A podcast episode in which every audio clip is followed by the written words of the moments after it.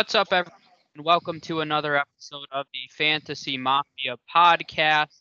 And this is going to be our first of many weekly recaps. Essentially, what we're going to do today go through game by game and just give you the uh, passing, rushing, receiving leaders, a few fantasy relevant notes, and other generic notes based on us watching the game. I'll mention the target leaders a few times because that's relevant for a few of these teams. So uh, th- that's the goal here is to just give you a, kind of a recap breakdown of each game from week one. Obviously, not the Monday night football games. We still got two games tonight that we're look for looking forward to. But my name is Jordan Jaika, aka Doctor Fantasy. Here with my co-host today, Apex. So uh, we're ready to rock and roll. I know I had an exciting week one. Um, I had a, a really nice. How was your week one? How was it? You're gonna win most of your matchups. I had Um, I think I'm more in the middle. I, I would probably say I'm I'm gonna lose a little bit more than I'm gonna win. So uh, I'll have to you know kind of see which are the important ones that I'm gonna get the win in. But uh, you know, best ball. I feel like some of my guys were were doing pretty well. So you know, hopefully I got a good start with week one there. Yep. And uh, I know there's so many people, even in our group chats, that are already overreacting to week one, crying about Yeah. going 0 and 1. It's a marathon, not a sprint, people. So uh, week one's not the end of the world. But we're going to kick it off with Thursday night football here since we uh, didn't really get an opportunity to recap this game. So the Chiefs did win 34 to 20 on opening night. The Texans' leading passer was obviously Deshaun Watson with 253 yards, a touchdown, and an interception. David Johnson had 11 carries for 77 yards and a touchdown, added another 32 through the air as well. Will Fuller was the leading receiver, had a really nice game uh, for uh, this game. We'll see if he can last the whole season. I know he has a lot of potential if he does. Will Fuller had eight receptions, 112 yards, and led the team in targets with 10. On the Chiefs side, Patrick Mahomes had 211 yards and three touchdowns. Clyde Edwards-Helaire had a very impressive rookie debut with 25 carries, 138 yards, and a touchdown. And then Sammy Watkins was their leading receiver with seven receptions, 82 yards, and a touchdown. Led the way with nine targets as well. Kelce and Tyreek Hill, not huge games, but both of them kind of saved it with a touchdown. So 50 yards for Kelce, 46 for Tyreek Hill, and that score. So that saved the day. I know as a Tyreek Hill owner that uh, touchdown reception was clutch for me. So Apex, uh, what are your notes on this game? Uh, well, it, it feels like Kansas City just kind of cruised in this one, man. They, you know, Mahomes, you said at 200 yards and three touchdowns. He just felt like, you know, they started pretty hot, uh, and then it was just cruising to the finish line. So Mahomes kind of puts in an average day. Uh, you know, Watson was pretty, you know, stopped for most of the game until a little bit of garbage time. But you know, I, I still don't like talking about garbage time because uh, if it's within the 60 minutes and the teams are still trying to win, that's not garbage time to me. But um, man, the Clyde Edwards-Helaire, he showed out. He uh, he leads the league in rushing right now, so that is uh, really cool for him. Pretty sure he's also the only one that went over hundred. I don't think anybody. Uh, Josh I- Jacobs I was don't- close. yeah, Jacobs and McCaffrey. I don't know if Malcolm Brown did it last night, but uh, I I think over 100 rushing yards. I think he's the only one. So that was a nice start for him. Uh, you know, Watkins stood out to me. I, I'm hoping he can have a little bit more consistency because he did this last year too. He had the big week one and then just kind of disappeared. And so, you know, people are going to go and put him in their lineups and then they're going to be disappointed next week. Uh, so, so that's my fear at least. Uh, I don't want that to happen. I, I'm feeling like if he can just maintain a little bit of consistency, he can be a really good number two. Uh, I was a little bit a little bit disappointed with with Hardman's usage. I was kind of hoping Hardman would get used more, but it seems like for that third receiver that Demarcus Robinson has that yeah, on lockdown to to start.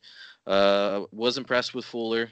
That was a, a, a nice uh, game that he put in, and it didn't really seem like he he put in eight for a hundred something. He it just that's what he ended with. I mean, he kind of looked at the box score afterwards, was like, really, he was that good. But I mean, the Mhm. Texans as a whole just kind of seemed down. It seemed a little sluggish, and then it it reflected that on the scoreboard.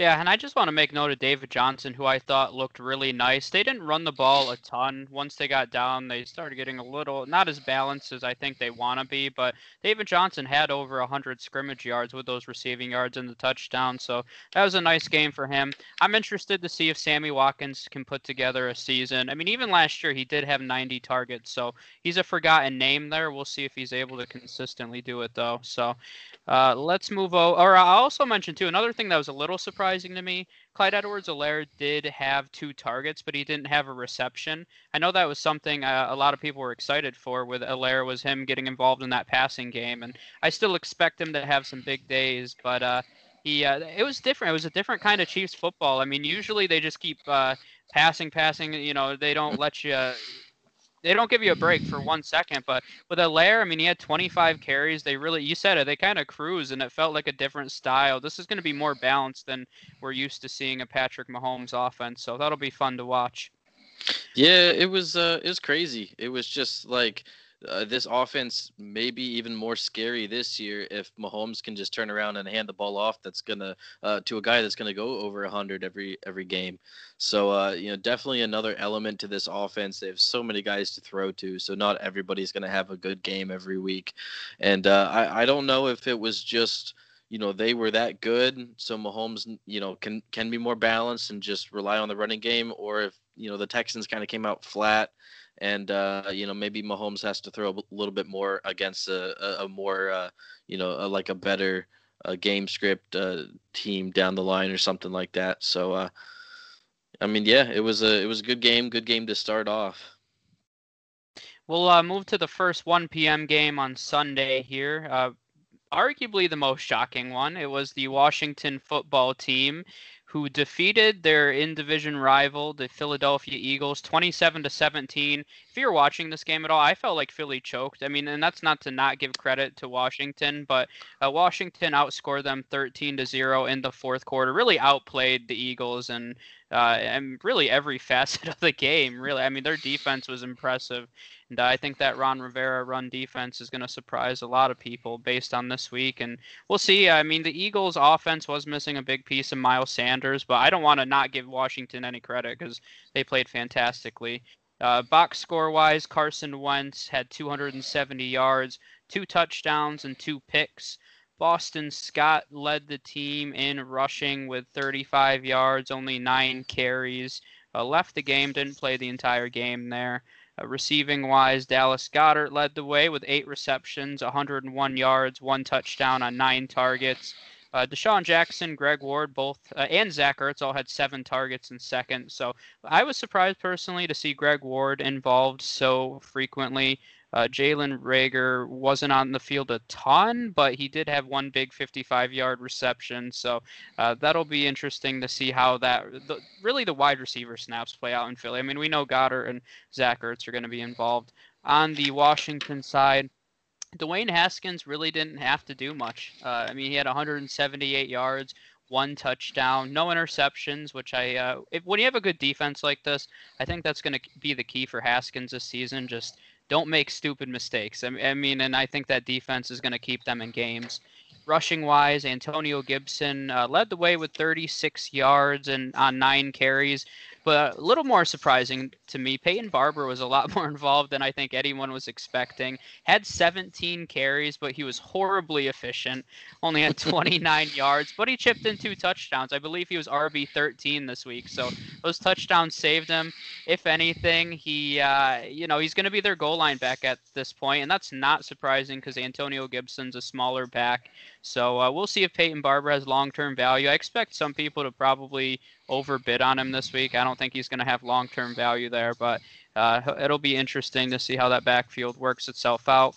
Uh, receiving wise, Terry McLaurin led the way with 61 yards on five receptions. Didn't lead the team in targets, so I didn't want to throw that out there. Uh, Logan Thomas, who's a name that I've mentioned a few times, not a guy to pick up, but I've said just keep an eye out on him because he's been intriguing to me all off season based on the reports I've been reading. So he led the team in targets with eight, had four receptions, 37 yards, and chipped in a touchdown. So uh, once again, am I going to run out and pick him up? Probably still not, but I'm still monitoring him. And if you're desperate at the tight end position, he's an interesting name. So Apex, I'll kick it over to you now. Oh come on, Doc! Take your Logan Thomas uh, victory lap now. You, you, Not uh, yet. You called Not well. uh, definitely good involvement for him. So uh, maybe more consistency. He can uh, be maybe a, a weekly starter. Um, I didn't really have too many notes from this game. A lot of just you know kind of average you know stats across the board. Uh, Wentz did not do good. He he definitely hurt you. Uh, he hurt me. He was my quarterback four for uh, for this week, and he just didn't bring in that kind of performance. So I was a little bit disappointed with him. And uh, I guess the Eagles just kind of fell apart. Uh, they were up. Uh, it seemed, you know, pretty good lead. They had 17 to nothing on them, and then they, they just couldn't get anything going after that. Uh, disappointed with DeSean Jackson. He he definitely didn't take advantage of this matchup. I mean, nobody really took advantage of this matchup for the Eagles side. Uh, Ertz and Goedert did seem to have uh, a pretty pretty decent day for you, but as far as uh, anybody else, I, I just don't think you were happy very often. Uh, uh, you weren't happy with this result, uh, with what they were able to do for you.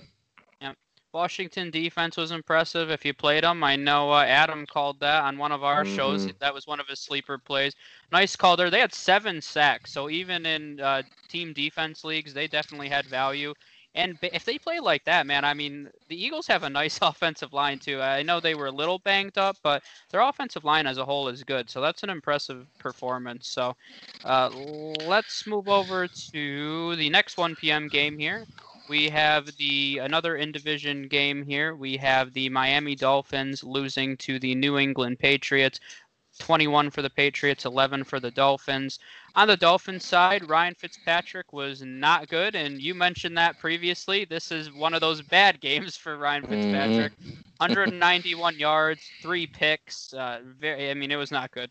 Uh, rushing wise, a little surprising to me. Myles Gaskin led the way, and that's a name not one person has talked about.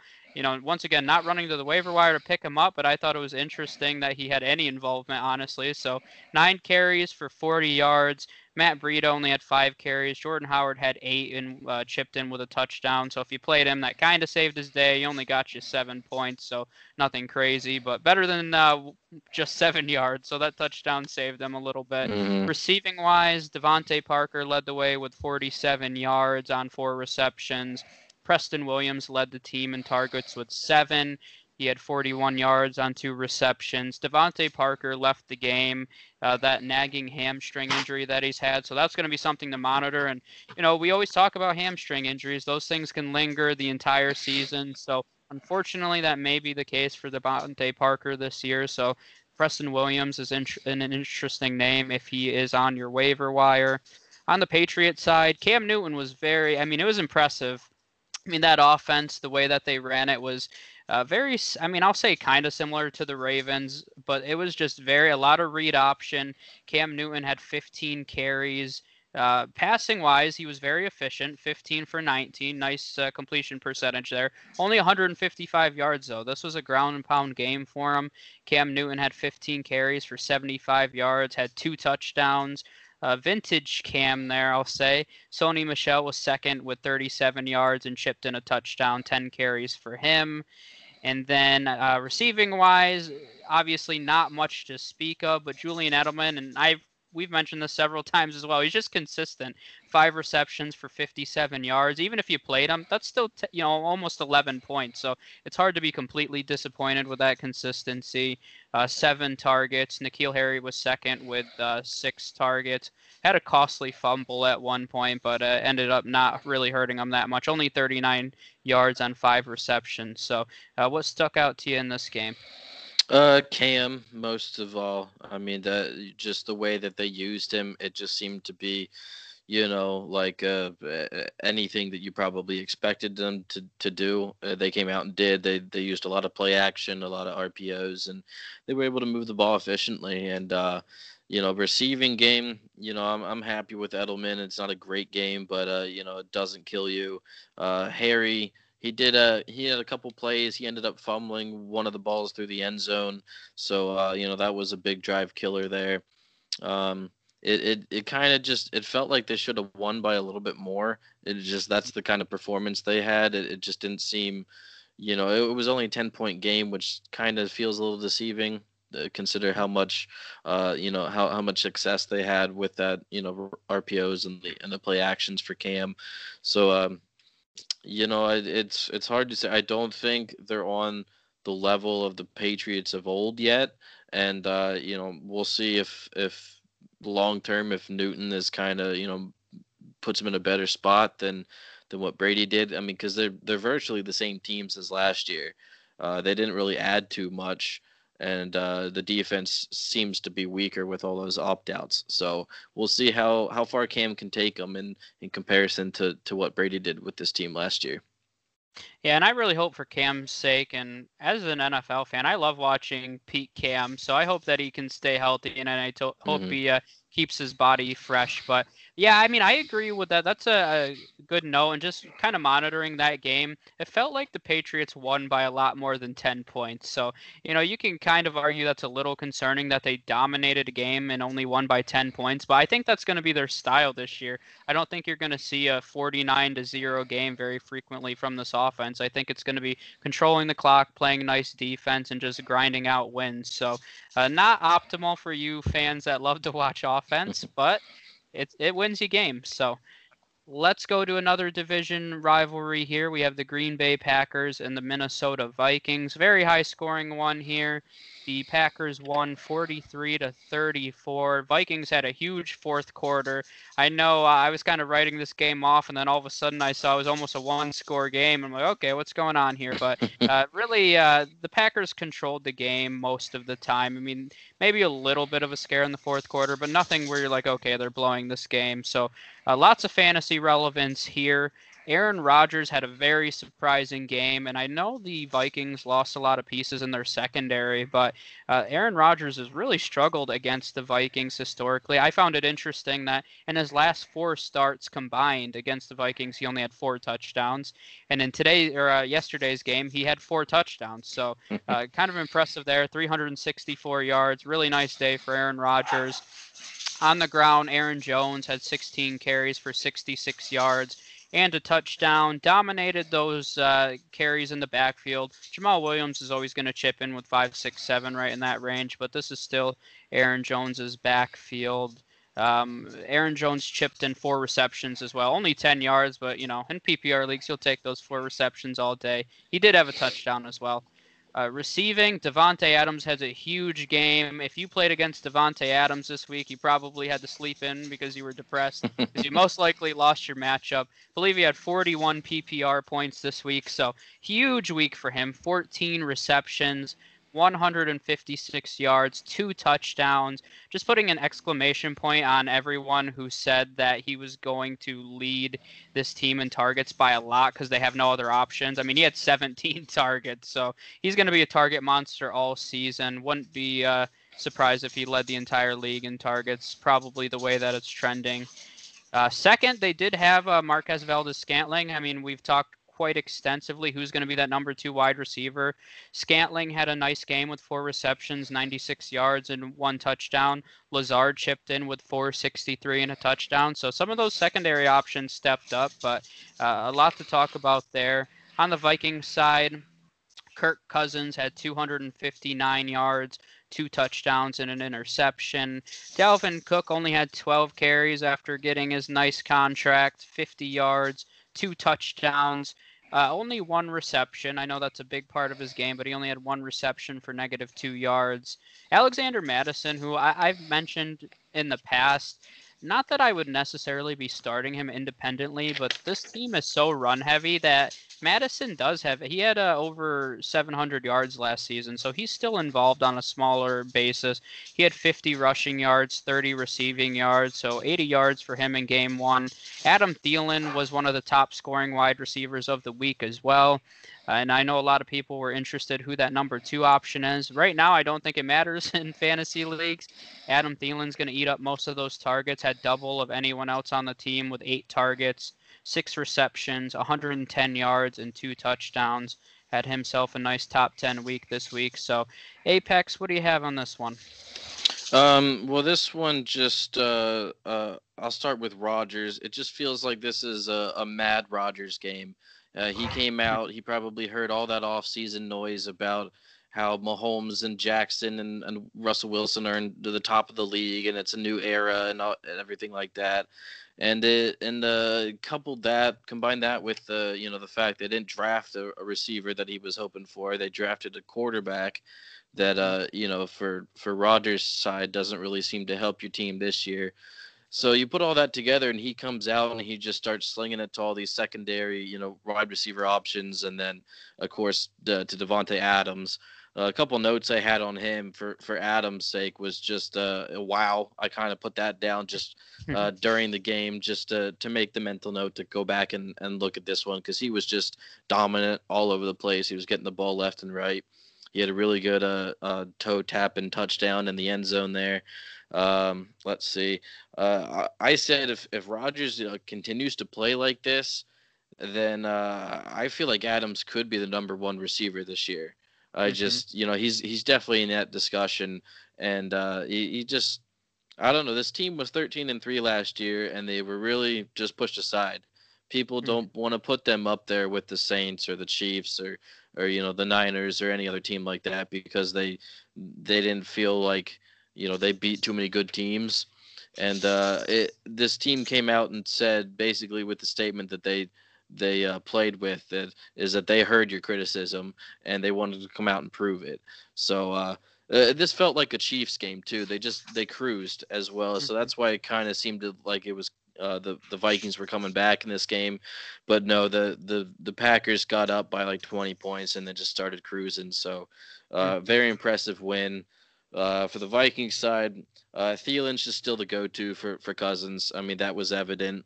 And until somebody else, you know, kind of establishes themselves in the in this offense uh, behind uh, Cook and Thielen, uh, I'm probably not starting anybody else uh, on this team until uh, until that happens. Yep, I would agree with that. Yeah, I wouldn't push it with any of those secondary options. Uh, let's move over to the Colts and Jags game. Another surprising game here, but I mean the Jags beat them week 17 last year, so they're on a two-game winning streak against the Colts as of right now. 27-20 uh, Jags over the Colts. On the let's get to the right spot here. Uh, on the Colts side, Philip Rivers had 363 yards, a touchdown, and two interceptions. Had 46 pass attempts, which is pretty significant there. Uh, rushing, Nyheim Hines led the way with seven carries, 28 yards, and a touchdown. Also chipped in eight receptions, 45 yards, and another touchdown. So a two touchdown game for Nyheim Hines. And with Marlon Mack going down, I expect him to probably continually be involved in the passing game. Marlon Mack was second behind him with four carries, 26 yards. Jonathan Taylor wasn't overly impressive on the ground, nine carries, 22 yards, but had a nice day through the air with six receptions and 67 yards. Actually, was second on the team in uh, receiving yards. Parris Campbell was the receiving yard leader. I know that's a trendy sleeper name for a lot of people. Had a pretty solid week one. Led the team in targets, tied with T.Y. Hilton for nine targets. Had six receptions for 71 yards. Hilton, who I mentioned, was tied with him in targets with nine, four receptions, and 53 yards. On the Jaguars side, Gardner Minshew. You can't get much more efficient than how Minshew played. 19 for 20, only one incompletion, 173 yards, and three touchdowns for uh, Minshew Magic. On the ground. James Robinson came out and really dominated the touches on the ground. Uh, I know we don't really, I personally don't buy into coach speak very much. So even though he was listed as the starter, I personally didn't read too much into that, but he definitely dominated those touches. 16 carries for 62 yards. Chris Thompson, who everybody was uh, all over the hype train, I've talked about him a few times. I don't think he's a high end option, but he only had two targets in the air, and that's really where all of his volume is. So if he's not a consistent contributor, uh, not much to speak of there. James Robinson chipped in 28 receiving yards, so actually had more than Chris Thompson. Uh, Keelan Cole was their receiver with, or a leading receiver with five receptions for 47 yards, uh, five targets. DJ Chark disappointed a little bit, only had three targets, 25 yards. But another player with a game save or a, a saving touchdown had uh, 25 yards and a touchdown. So ended up being a solid week for Chark. Um, any? What do you have on this one, Apex?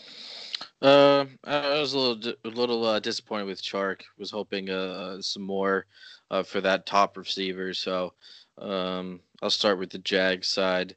Uh, Minshew was great. Uh, you know, I feel like he spreads the ball around a lot. So beyond Chark, it's kind of hard for me to imagine somebody uh, that you want to start on this offense um, until they start getting uh, you know more volume, I suppose. Uh, Robinson was good. Uh, he had a couple uh, runs that, that flashed. I believe he he like hurdled a defender. It was a very good move by him, and uh, on a, on a that was his reception. Uh, one of those was where he did that move. So that was that was pretty impressive. Um, this stat line for him, you know, not great fantasy wise. I mean, he just had like an average 60 yards and, you know, contributed a little bit in the passing game. So a solid performance for him. Uh, the the biggest story in this game, I think, is Marlon Mack going down, mm-hmm. and uh, and that's just unfortunate. You know, he started pretty pretty decent. He was getting the carries and, and really gashing the the defense there, and then he he pulled up with the injuries. So you know, for for Jonathan Taylor for fantasy's sake, uh, you're happy, I suppose.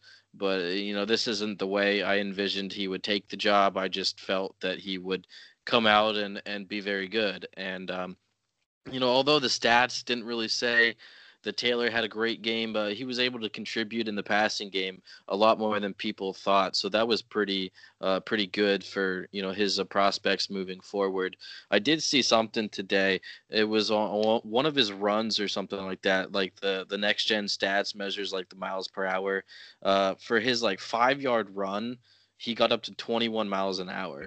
That's so crazy. this this dude is 220 pounds, man, and and by you know after five yards down the field, he's already moving at that at that speed, and that's just crazy. I mean, some of the other guys on that list are are DK Metcalf, who I'm going to talk about later, and uh, Raheem Mostert, so uh, Ruggs. So it's just these are the speedsters, and Jonathan Taylor was right up there uh, twice. Actually, he had basically 21 miles per hour on that uh, that five yard run, and then his 28 yard touchdown run, he had just under 20 miles an hour. So it was just uh, that's that's a, like a crazy stat, I think. And uh, you know, I, you you you saw me in the chat. I suppose I was a little upset with with Nyheim Hines uh, specifically. They given him the ball in fourth and inches instead of Jonathan Taylor. I just feel like you know the coaching aspect. Like, come on, that just makes you know no sense to do that. Um, but you really look back at this game, and, and I was and I was like, this is probably what I expected from Hines to be involved in the passing game, get you know seven or eight carries, and uh, and then that that's it. And that's what I feel like it'll be moving forward. I you know I think this was a fluke week for for Hines two touchdown game. I just mm-hmm. you know both of those were where he sprung the run, he sprung the catch, and and you know made something happen with him, got into the end zone. So uh, so kudos to him. But I but I don't see that you know repeating itself. I think Jonathan Taylor is going to be their one, and uh, Frank Reich even came out and said that earlier today. Mm-hmm. Uh, so so Taylor's the one. I I would feel confident starting Hines. I you know I feel like basically this is a Gordon Ekeler type situation mm-hmm. that uh, you know Philip Rivers had last year. Ekeler was so good because of all those receptions that he gets, and uh, and that's what I feel like we'll we'll have uh, in the in the Colts backfield we're going to have a lot of uh, Jonathan Taylor and we're going to have a lot of Nyheim Hines. So I think both of them are solid options moving forward. Uh, just Rivers is still Rivers. He threw, uh, I think, two interceptions in this one. Mm-hmm. 46 pass attempts is, is what I think I saw. It's just crazy for what you would think is a run first Colts team. So I guess, you know, Rivers style kind of played out a little bit more than than Frank Reich style in this game. So we'll see how that goes moving forward.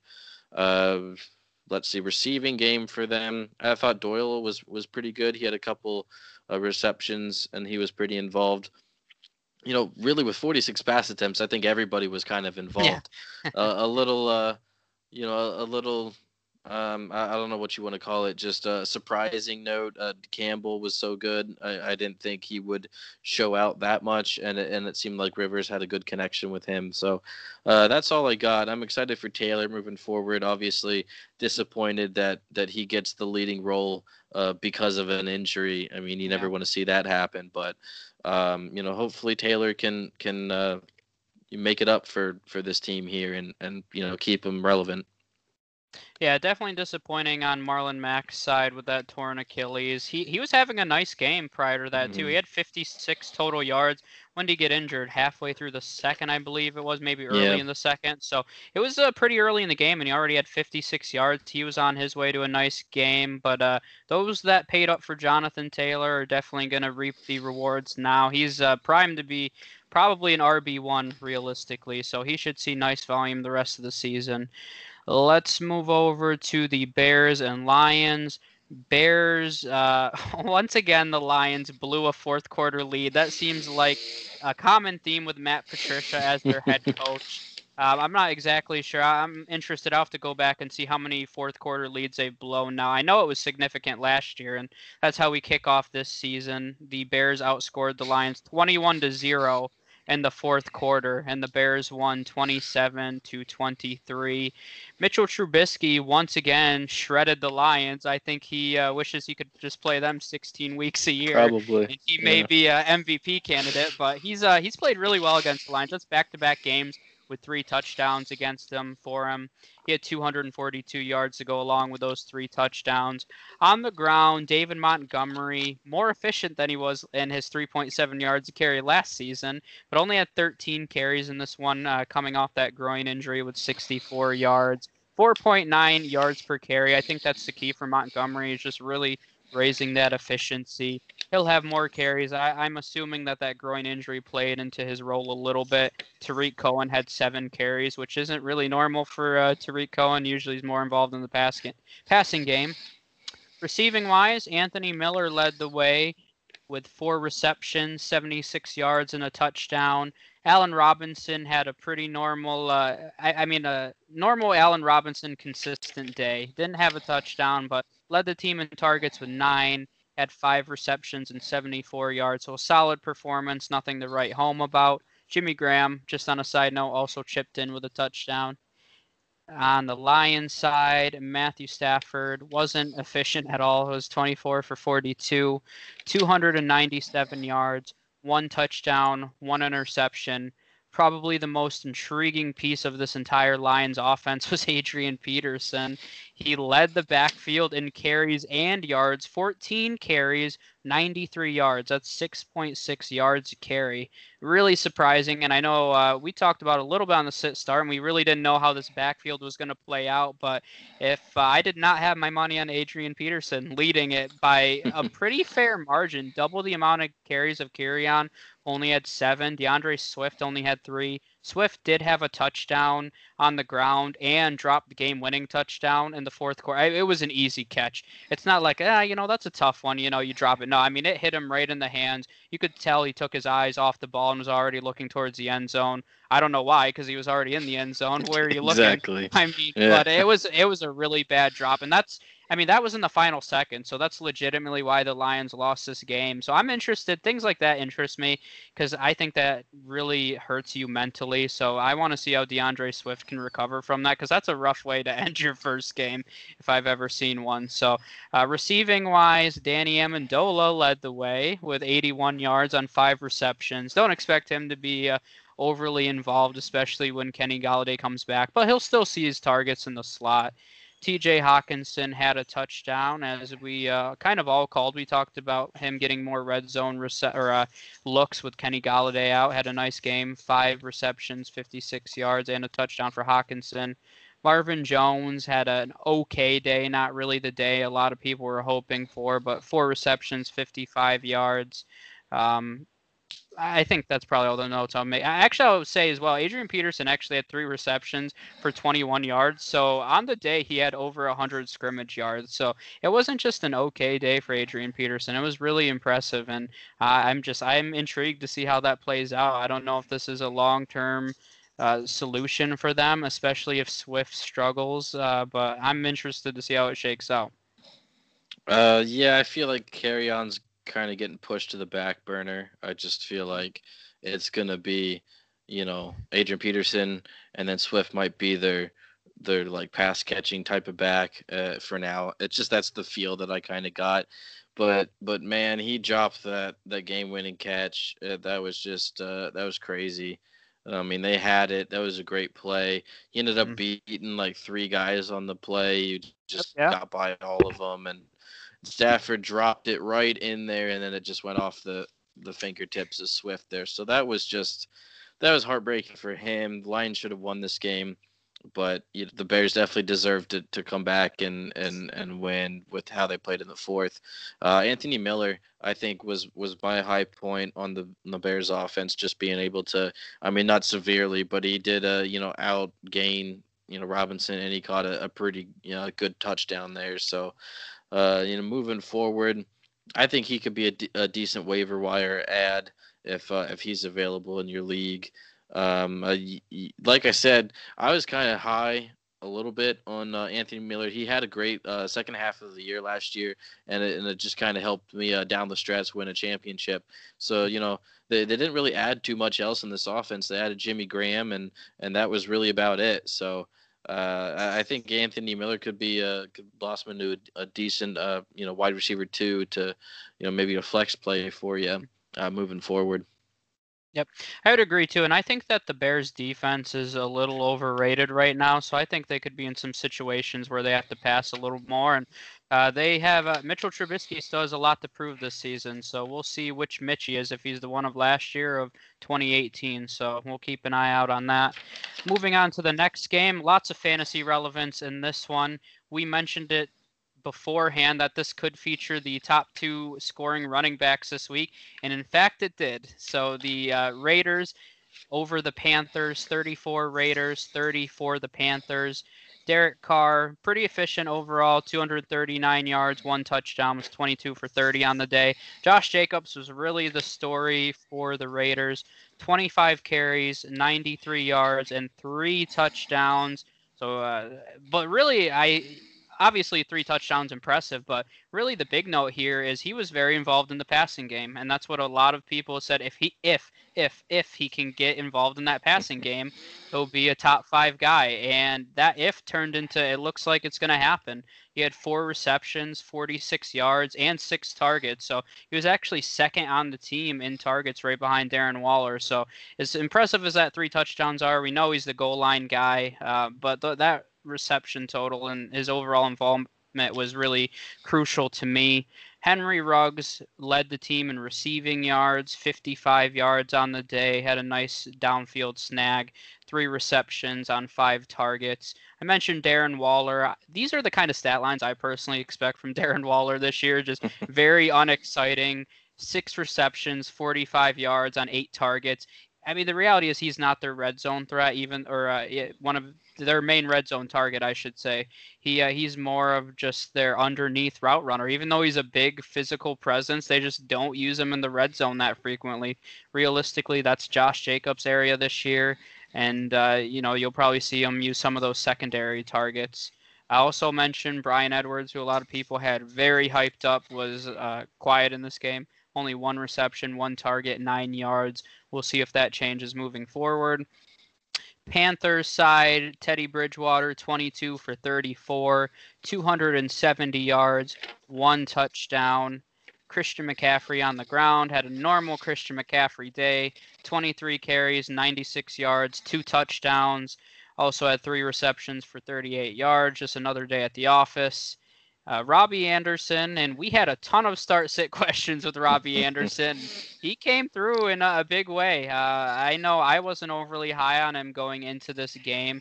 He was able to beat that weak Vegas secondary several times. Had a nice game though, six receptions, 115 yards, and a touchdown.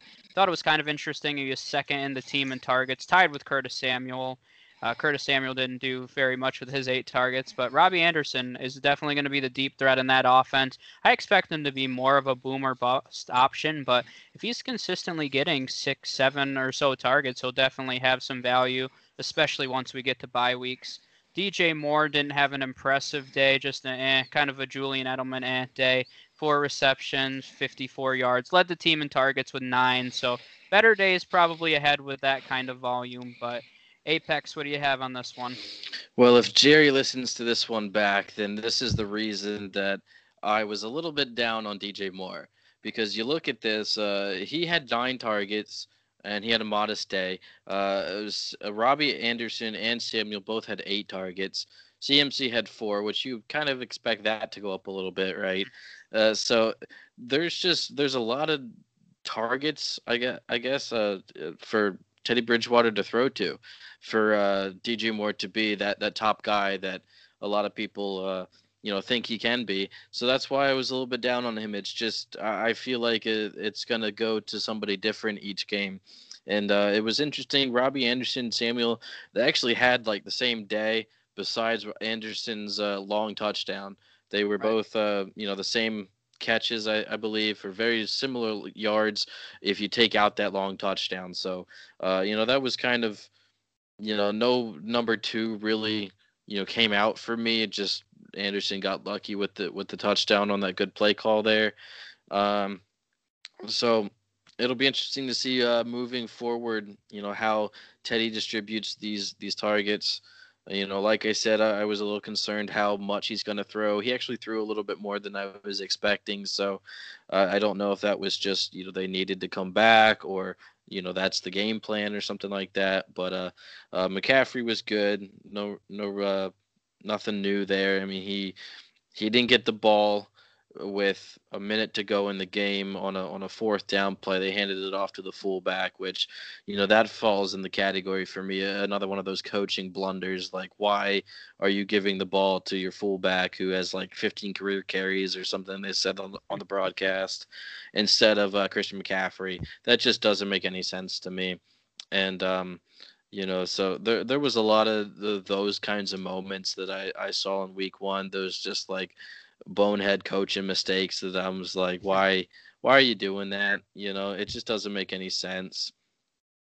On the uh the Raiders side, uh Jacobs was impressive. That's what I had down, you know, during the game. He just his involvement was, you know, a plus. That's what you wanted if if you bought into Jacobs this year. Just that little bit addition in in the passing game, plus you know being that that workhorse guy that you know the the Raiders think he can be. Um, I mean, if you spent up for for Jacobs, either a second round pick or you know he was going in the first in some cases, uh, it's so far paid off for you. So that's you know that's uh, uh, pretty good moving forward. You know, hopefully he can continue that. He can continue getting the ball, you know, 20 plus times a game, getting those receptions and cashing in some touchdowns. So good game for him. Uh, you know, Ruggs kind of disappointed a little bit. Besides that long uh, catch, he wasn't very involved. He had like two for for ten after that. So you know, five targets, I believe he had.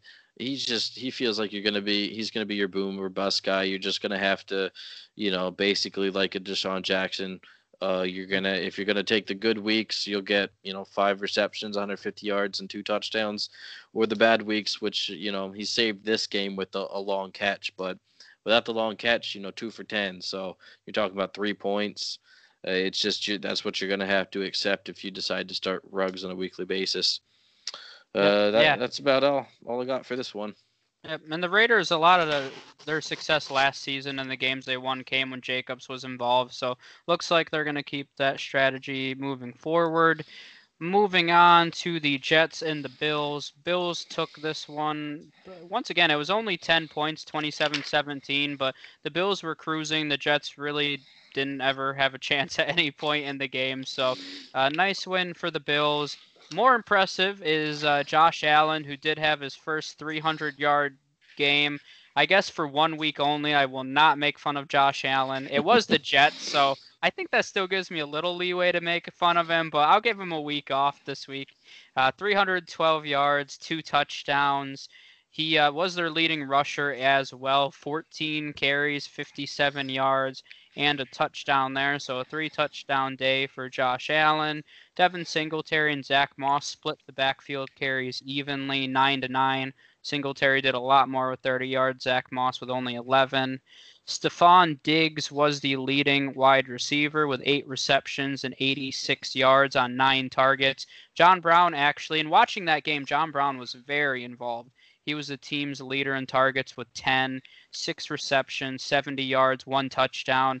one of the big takeaways I took from that is Josh Allen, John Brown just have a nice connection. As as much as Stefon Diggs is the more talented wide receiver, sometimes that chemistry is all you need. So I know John Brown was a forgotten man in this offense with Stefon Diggs coming over, but those of you who took a late round flyer on him, I think he's going to pay big dividends. Even though it's the Jets and you don't want to overread into it, I do read into when he wanted a first down, he was looking John Brown's way. So uh, I think that's uh, very promising moving forward.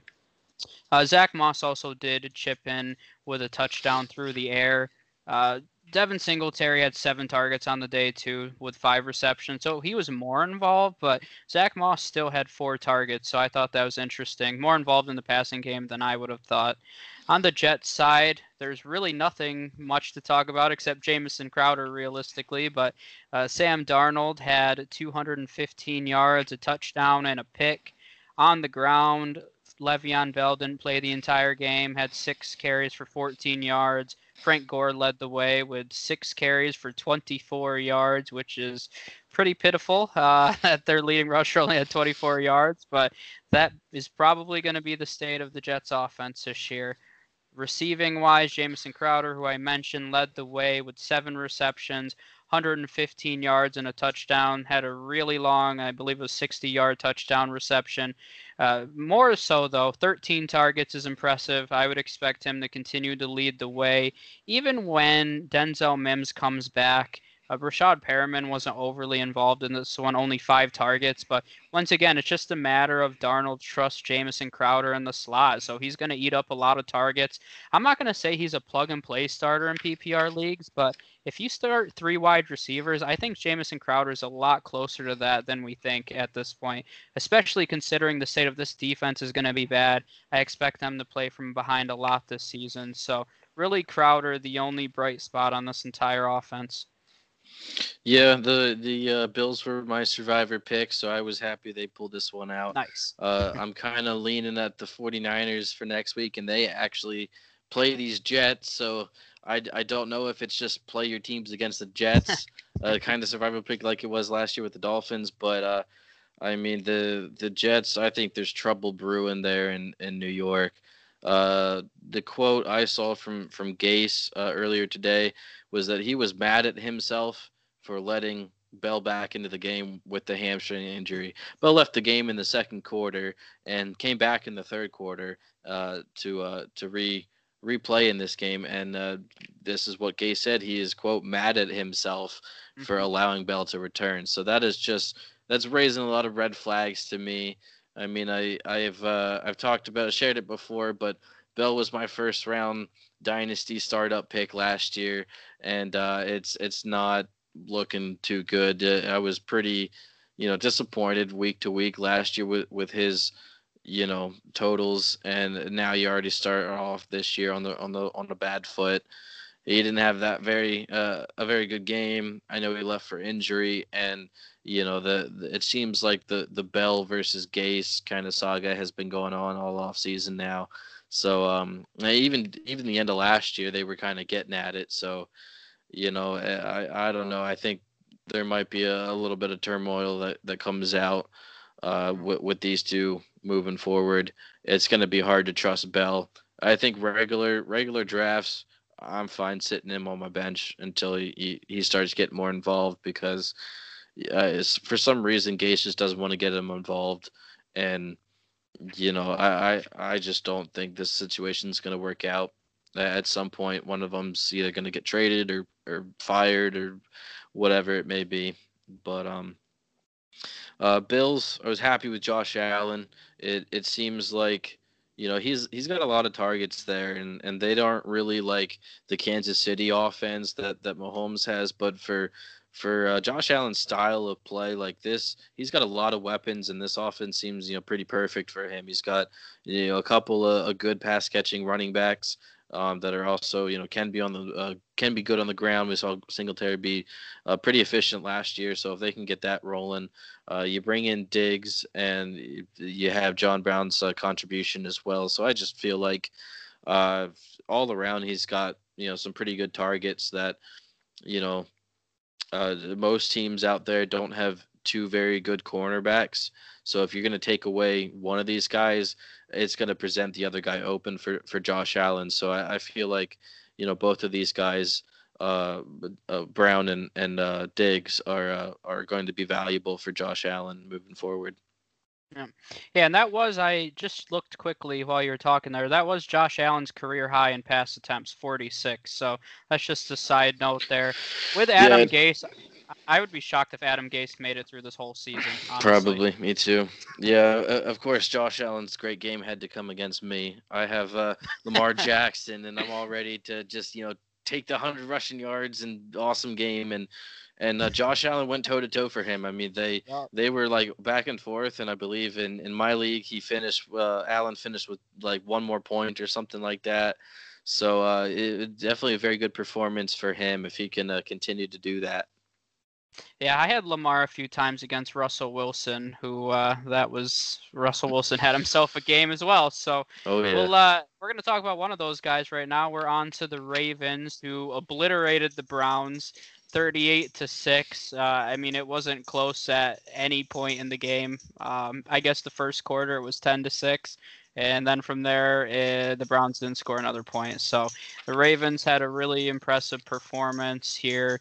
Lamar really didn't have to do much. Very efficient 20 for 25, 275, three touchdowns he seemed to be throwing the ball a little differently to me. He was really uh, slinging it. I mean, there are some where he just needed to put some touch on it, and he was putting some zing on his passes. So uh, I don't know what he was doing this offseason, but he, I thought he looked really good. And I know it's the Browns defense, but I, uh, I thought that was really encouraging. Uh, Lamar on the ground led the way as well. Seven carries, 45 yards.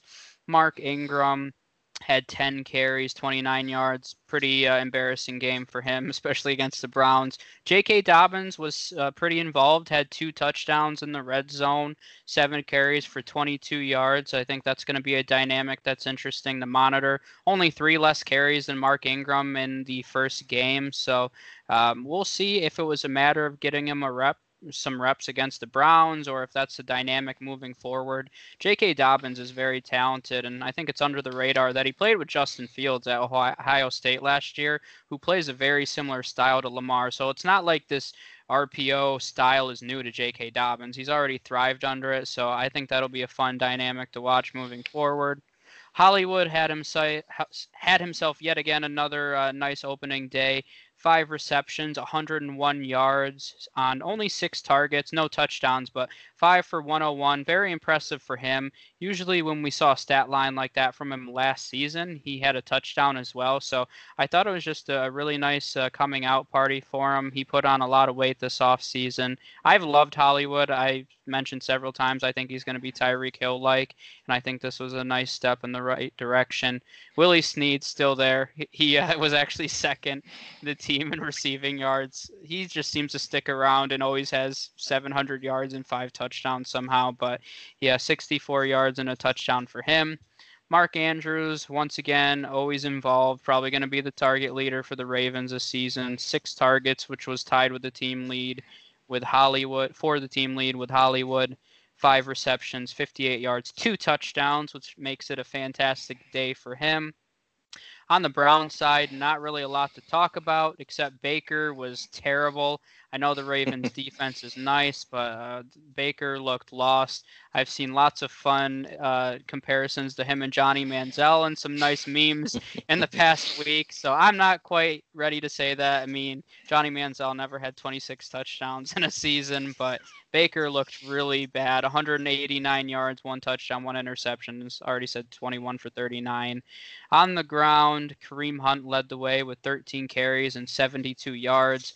I know Nick Chubb owners are probably not happy to see that Kareem Hunt had more carries than Nick Chubb. Um, I, not that I'll say it's overly concerning. This game was just a slaughter fest all around, so I don't think you can read too much into it, but it's definitely something to monitor moving forward because they end up splitting those backfield carries. Uh, that's really troubling for Nick Chubb's value.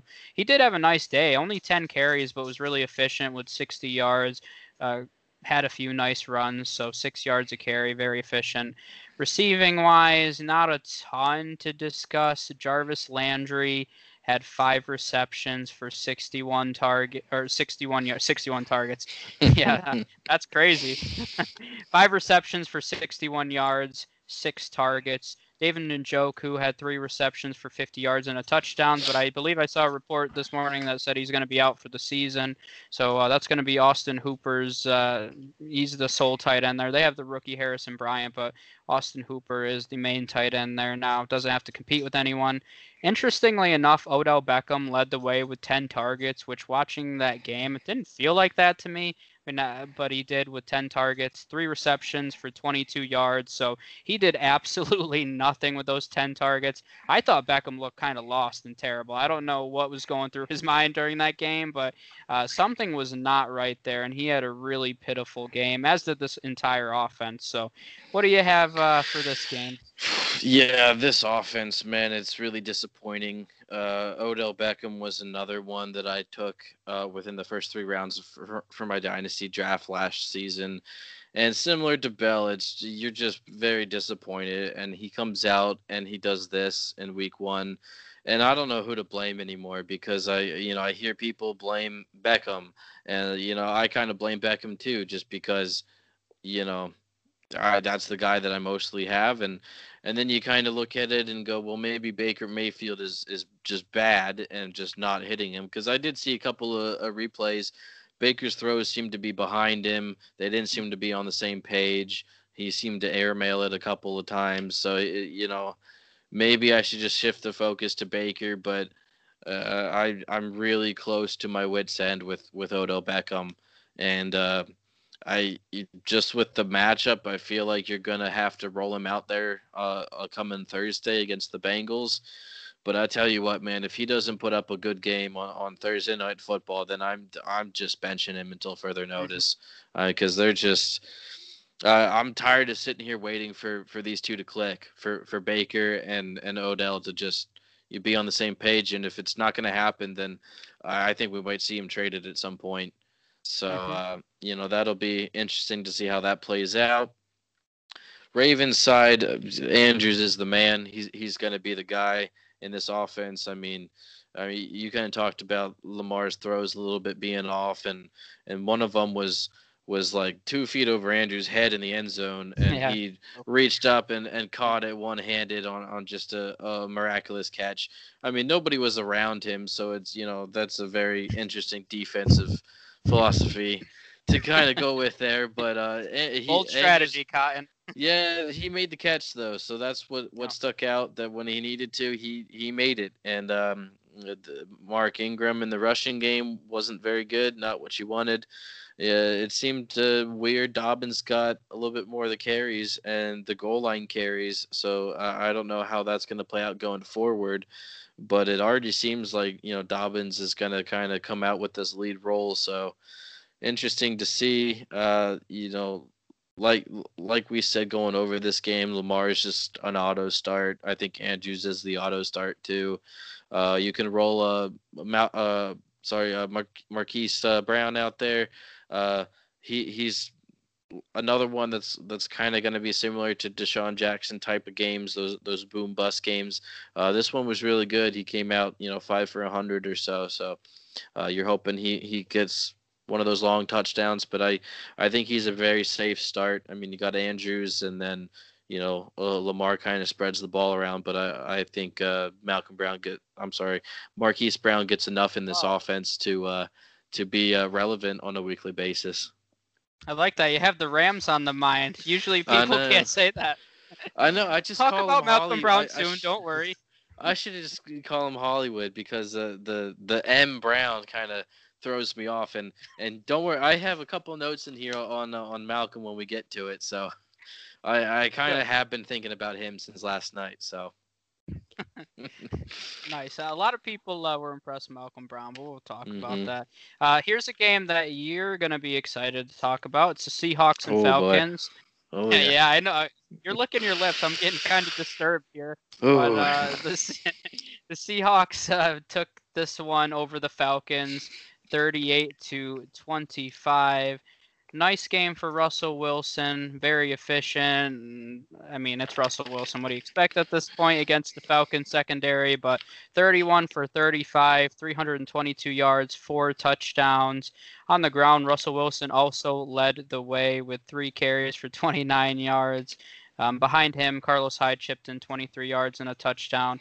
Chris Carson only had six carries for 21 yards but saved his fantasy day through the air. Six receptions, 45 yards, two scores. So a nice game for Chris Carson there. On the receiving side of things, DK Metcalf led the way with four receptions for 95 yards and eight targets. Had a touchdown as well. A Nice looking throw, nice connection there on the deep ball. Uh, Tyler Lockett was tied with DK Metcalf in targets with eight. Uh, interesting. You don't see it too often, but Tyler Lockett had eight targets and eight receptions. So uh, that's a nice chemistry that him and Wilson have there. And as much as Metcalf is talented and he may turn into the elephant number one, Tyler Lockett's still going to have a role there. So nice game for him. 81 or 92 yards on eight receptions. I already mentioned the Chris Carson and two touchdowns. Um, Greg Olsen had the other, another touchdown through the air. That was uh, Russell Wilson's fourth touchdown. Greg Olsen chipped in as well. On the Falcons side, Matt Ryan had a pretty enormous fantasy day. Didn't equal a win for the Falcons, but as a fantasy owner, you'll take it. 450 yards, two touchdowns, one interception. On the ground, Todd Gurley led this backfield as many expected. Only 14 carries. They were passing uh, pretty much the entire game because they were down the entire game. 54 pass attempts, by the way. So Todd Gurley only had 14 rushing attempts, 56 yards, and a touchdown through the air, uh, I mean, there was a lot of contributions here. There are three 100 yard receivers. All of them had nine receptions. All of them had 12 targets. Uh, Julio with 157 yards, Calvin Ridley with 130 and two touchdowns. The only two touchdowns that Matt Ryan scored on the day. Russell Gage, their slot man, 114 yards. So uh, lots of fantasy relevance there. Calvin Ridley continues to be the main uh, touchdown threat there. Julio, for whatever reason, is not a touchdown monster. We've seen it throughout his career, which has always been perplexing to me, but it's kind of been what it is. Uh, Hayden Hurst, I will also mention, disappointed quite a few people. Only three receptions for 38 yards. Really, the targets that I would have expected to go to him were going to Russell Gage, which was kind of interesting. So, what do you have? Well, I know you have a lot on this one, Apex. So, rock and roll. Um, well, I'll start in the backfield actually with, with Carson. I feel like if you got Chris Carson, uh, try to go ahead and sell him. Um, it was a little perplexing to me that Carlos Hyde had more carries on the ground, and uh, Carson's two touchdowns came through the air on on some uh, some nice screenplays that you know he made some runs after the catch, but you know so that that stat line looks pretty good or the points I, I should say look pretty good when you're looking at it. He gets about 25 to 30 points in your lineup but uh, it, it kind of was deceiving. It was really fueled by those two touchdowns and his receiving work that I don't think is going to be replicated, you know, every single week. So uh, I would try to, you know, maybe somebody else is looking at the Seattle offense and wants a piece of that. See if they want to get a hold of Chris Carson, that you can cash in on his good game. Um, yeah, I, I like uh, Lockett, and uh, I really tied it the hip to Metcalf. Everybody knows that uh, it, was I was kind of going through a funk during the games there. I was just you know you're sitting and watching, and I should be excited because football's back, but it's just Uh, I, I'm looking at some of these stat lines, and guys aren't hitting what I want them to hit yet. Especially DK Metcalf, he was leading that, and uh, so I was just kind of, you know, had nonchalant kind of emotions to everything until he hit that long touchdown, and then I was like able. Then football just, season started. yeah, and then I was able to just you know kind of feel relaxed and relieved after that because uh, I mean he showed go he went 21 miles an hour on on that uh, catch as well, uh, according to Next Gen Stats. So that was just that was a fourth down play. Uh, Russell just threw it up there, and and and DK is just uh, he he made the great play and uh, and that's what uh, you know gave him a good game in this one. And uh, I was watching some Good Morning Football, and Nate Burleson was really talking him up, singing him his praises, and and he uh, he said that Metcalf is just getting started in this league, and and, and I think that's that's pretty evident with uh, you know, the way Wilson targets him and just the the plays Metcalf are, are is able to make. So I was very impressed with uh, his his finish to that game almost 100 yards and a touchdown, so he was very good for you. Uh, I, I like that he had the same amount of targets as uh, as Lockett, and although he didn't cash in on on every single one of them like Lockett did, he he put forth a nice game, and it, it tells me that that Russ is really getting both of them involved. And uh, Russ is an, is another thing to talk about, man. I think he is hmm. probably my dark horse MVP at this moment. Uh, it just the weapons that he's going to be able to have and he's going to be able to throw to. And uh, he he was singing, uh, uh, trying to get the coaching staff into like having them pass the ball more in this offseason just because, you know, that that's the new game now. You see Patrick Mahomes and brings his team to the Super Bowl throwing the ball all around the yard and and I think that's what Wilson believes that the Seahawks can do with with the with their targets and, and weapons there. So a good running game. I mean, you got Carson and, and Hyde, and uh, you know maybe eventually Penny uh, puts uh, his contributions in this offense, but but he's got some tight ends too, and and you know mm-hmm. Olsen, Dissly, and Hollister. I'm pretty sure all of them were involved. They were all getting targets and, and catching the balls there. So yeah, I put down during the games that Russell Wilson's my dark horse MVP at this point, and uh, him and him and Rodgers are kind of right up there with with the great performances of the week. And um, uh, yeah, I just uh, th- this this offense is is really good, and uh, I believe they're they're the best team in the West right now. I mean, obviously on on paper they are, but I just think uh, as a total team. Uh, a defensive side too. Jamal Adams came in there and, and was just awesome. He was all over the field, so that was a big addition for him. So yeah, they're they're up there uh, on top of their division, and I think you can put them right up there with the with the um the Saints there as as tops in the NFC. Yep. Yeah, for sure. And one thing I'll say I'm excited for for DK Metcalf, I think he's developing more into a complete wide receiver, which is what you want to see with a guy with that kind of athleticism and ability. You know, I've said it before that there's so many guys that size that just don't put it together. So I'm seeing him become more of a complete receiver. I'm excited to see him go up against like Jalen Ramsey this year when they play the Rams. I think that's going to be just a fun test to watch, or even Richard Sherman, even though he's a little older. I think I'm looking forward to some of those matchups. Um, Matt Ryan, just an interesting note, those 54 pass attempts were tied for his career high which I mean he's had a very long and successful career. So just an interesting note there. Uh, moving on to the Chargers and the Bengals. The Chargers took this one 16 to 13 over the rookie Joe Burrow. On the Chargers side, I, I mean, even though they won this game, their offense did not look very. Uh, I mean, it, it struggled. I mean, they struggled really the entire game and kind of put it together enough to beat this young team, but uh, I don't expect them to be very good this year. The uh, Tyrod was 16 for 30 through the air, only 208 yards. Austin Ekeler had 19 carries for 84 yards, and that is a career high for Austin Ekeler, who's historically been more involved in the passing game. But uh, interesting to see him get some of those uh, more traditional carries. Behind him, Josh Kelley probably going to be one of the hottest waiver wire pickups this week, I'm assuming, with 12 carries, 60 yards, and a touchdown. Broke off a nice long run there, but I'd expect him to definitely have a nice solid role behind Ekeler with anywhere between 10 to 15 carries a week, especially with how much this passing game struggled. They're going to have to run the ball to win games. So a uh, few notes there. On the receiving end of things, Hunter Henry led the way with five receptions for 73 yards, eight targets for him. Mike Williams led the team in targets with nine. A little surprising considering he's been dealing with a uh, with an injury, and we thought he was going to miss the first few games initially, but he played, showed a lot of toughness. I thought you could tell he was struggling with it a few times, but he uh, he grinded it out four receptions for 69 yards. Okay, pretty solid game. Keenan Allen had eight targets, didn't do much with them, four receptions for 37 yards.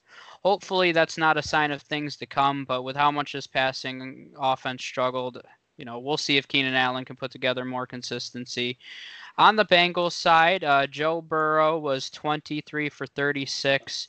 Uh, I do have to say the Chargers defense did look pretty solid. They were getting to uh, Burrow pretty frequently, especially in the second half. Uh, but Joe Burrow kept his composure, had 23 for 36, 193 yards, no touchdowns, one interception. Did have a touchdown on the ground, though, where he had eight carries, 46 yards. Uh, that's going to be something to monitor. Not surprising. He showed some legs at LSU, so he's definitely he definitely has some rushing upside there, which is going to help his long-term fantasy value. Joe Mixon, for the most part, was pretty bottled up did get 19 carries for 69 yards, so only averaged 3.6 yards a carry. Receiving wise, AJ Green led the way with nine targets. Solid day, five receptions, 51 yards. Nothing to write home about, but solid. Uh, behind him, just uh, not much else to talk about. Lots of guys uh, CJ Uzomah, Tyler Boyd, Giovani Bernard, John Ross all had five targets. Didn't really do much with it. So, what do you have on this one? Um, the Chargers side, yeah, it's just their offense just seemed very sluggish, and uh, so I mean they're kind of another team that I'm not really going to be that into. I mean, I guess you know Henry's your your start. I guess a tight end. He's he's middle of the pack there. Uh, Keenan Allen. He he probably can start him in in you know plus matchups, but I don't think they're going to be throwing the ball a ton, and that does hurt Ekeler a little bit. Uh, you don't have to rush and get rid of him and overreact to it, but uh, I, I just think just tamper the expectations a little bit. He he seemed to be more involved on the ground and not as much as the air in the air. So I think that's more attributed to, to just Tyrod not targeting him. So uh, yeah, I, I, don't expect the Chargers to really be making huge splashes, which means we might see Herbert at some point because usually yeah. when things are just kind of going you know, slugging through the mud, you you just take your shots and, and see what you got in the rookie that you you drafted. So we might see him sooner than later if the the way their offense uh, played yesterday, if that keeps up. Uh, on the Bengals side, you know, just all around, I was hoping for more points in this game. Uh, I had this game in, in one of my parlays and, and would have cashed in pretty nicely if they if they got over the 42. So I was a little disappointed that that points weren't able to be put up more. And I know there was a couple missed field goals in this game, including the the last one. Obviously, was the the killer for the Bengals. Uh, I did see uh, AJ Green on this morning uh, on uh, Good Morning Football. They interviewed him a little bit. He was uh, very impressed with with his quarterback uh, Joe Burrow. He was saying that he handled that last drive great, and he just thought he was so composed and and you know he was just very focused and he he was very taken aback because he'd never seen this in a in a in a quarterback, especially a rookie quarterback before. How how he was able to just compose himself and and be you know laser focused, and uh, he he said that the uh, the the future of this team he feels is in good hands with Burrow. So so singing his quarterback praises there, I, I felt like he was very involved and and uh, you know hopefully moving forward he can you know continue to play at a level that that he used to uh, before he was getting some injuries that, that kept him out but um, yeah the the Browns and Bengals are coming up on this Thursday so yeah that'll be a barn burning game there I mean the, those two teams combined for less than 20 points so hmm. you know somebody's got to win but you know, we'll we'll see how that one goes. A, a lot of different questions, mostly on the Brown side for me, but but uh, you know, moving forward, I, I want to see uh, AJ Green be able to you know continue to put up you know some top numbers. Yeah, and I think uh, I agree with that. That Joe Burrow kept his composure overall because he could have let this game slip from them, but uh, it was a dogfight the entire day, and he definitely kept his composure. I think him against the Browns could be his coming out party. I mean, uh, as much as I've always been critical of Joe Burrow, but it's more just I don't trust rookie fantasy QBs. I mean, historically they've been inconsistent, so the future is bright though overall for the Bengals, and they should be excited for uh, what they have moving forward. Very young team right now, especially on defense as well. Let's move over to another uh, pretty fun game. Not in terms of uh, fantasy necessarily, but it was a good game. The Cardinals and the 49ers. Cardinals took this one 24 to 20 against the defending NFC champions. So a, a nice week one victory here for the Cardinals. I know they've been very hyped up. So as of uh, week one, they lived up to the hype. We'll see if they can do it for 16 games, but a nice game overall for them. Kyler Murray only had 233 yards through the air, a touchdown and an interception, but uh, had 13 carries and led the way on the ground with 91 yards and another score. So pretty solid fantasy day for Kyler Murray. That was uh, really saved by his ability on the ground there. Kenyon Drake had 16 carries for 60 yards and a touchdown. Pretty solid day for him. Only two receptions uh, for five yards through the air, but still a nice fantasy day for Kenyon Drake receiving wise, DeAndre Hopkins came out, and uh, as much as me and other people have said they're going to spread the targets out in week one, they absolutely did not. And DeAndre Hopkins reminded us all why he's a top five receiver in this league. So he uh, he had a huge game, 14 receptions for 151 yards on 16 targets. So he was a target monster, second in the NFL this week. So big week for DeAndre Hopkins. Uh, behind him, not really much else to speak of. They did spread the ball around behind DeAndre Hopkins. A uh, few guys with five targets. Christian Kirk had five targets, but only had one catch for no yards. Uh, Larry Fitzgerald and Chase Edmonds also five targets, but nothing else really to write home about there. On the 49ers side, Jimmy G had a solid day, was QB 15 this week. 259 yards, two touchdowns, no interceptions, more of just an efficient day for him. Raheem Mostert led the day, led the team on the ground, 15 carries for six, 56 yards. Also led the team through the air, four receptions, 95 yards, and chipped in a touchdown there. So nice day for him, 150 total yards and a touchdown. Uh, Tevin Coleman wasn't overly involved in this game, which I kind of figured going in with him dealing with that medical issue and the air quality. But, uh, you know, I expect Coleman to probably be more involved moving forward. Uh, Raheem, or not Raheem Mostert, Jerick McKinnon was actually pretty involved in this game too. He, uh, I, I didn't see the final snap percentage counts yet, but uh, McKinnon seemed to be on the field a decent amount. Caught a few passes out of the backfield, three for 20, and chipped in with a touchdown. So good to see that. He's dealt with injuries, and you always like to see a guy come back like that and have a little, at least find a little bit of success. Uh, George Kittle, just an eh kind of day, four receptions, 44 yards was tied for the team lead with five targets. They had one, two, three, four, five guys with five targets in this one, which was the team lead. Mostert, Kittle, Kendrick Bourne, McKinnon, and Trent Taylor. So uh, really spread the ball around here. But overall, I'd say a nice win by the Cardinals. And this uh, NFC West is shaping out to be a fun one, especially considering a lot of people counting out the Rams, but they look solid as well last night. So this is going to be a really fun division. Uh, yeah. I mean, I you know, are, are we doing the uh the seven playoff teams? Is that this year, or, or are yes. they putting that in? Yeah.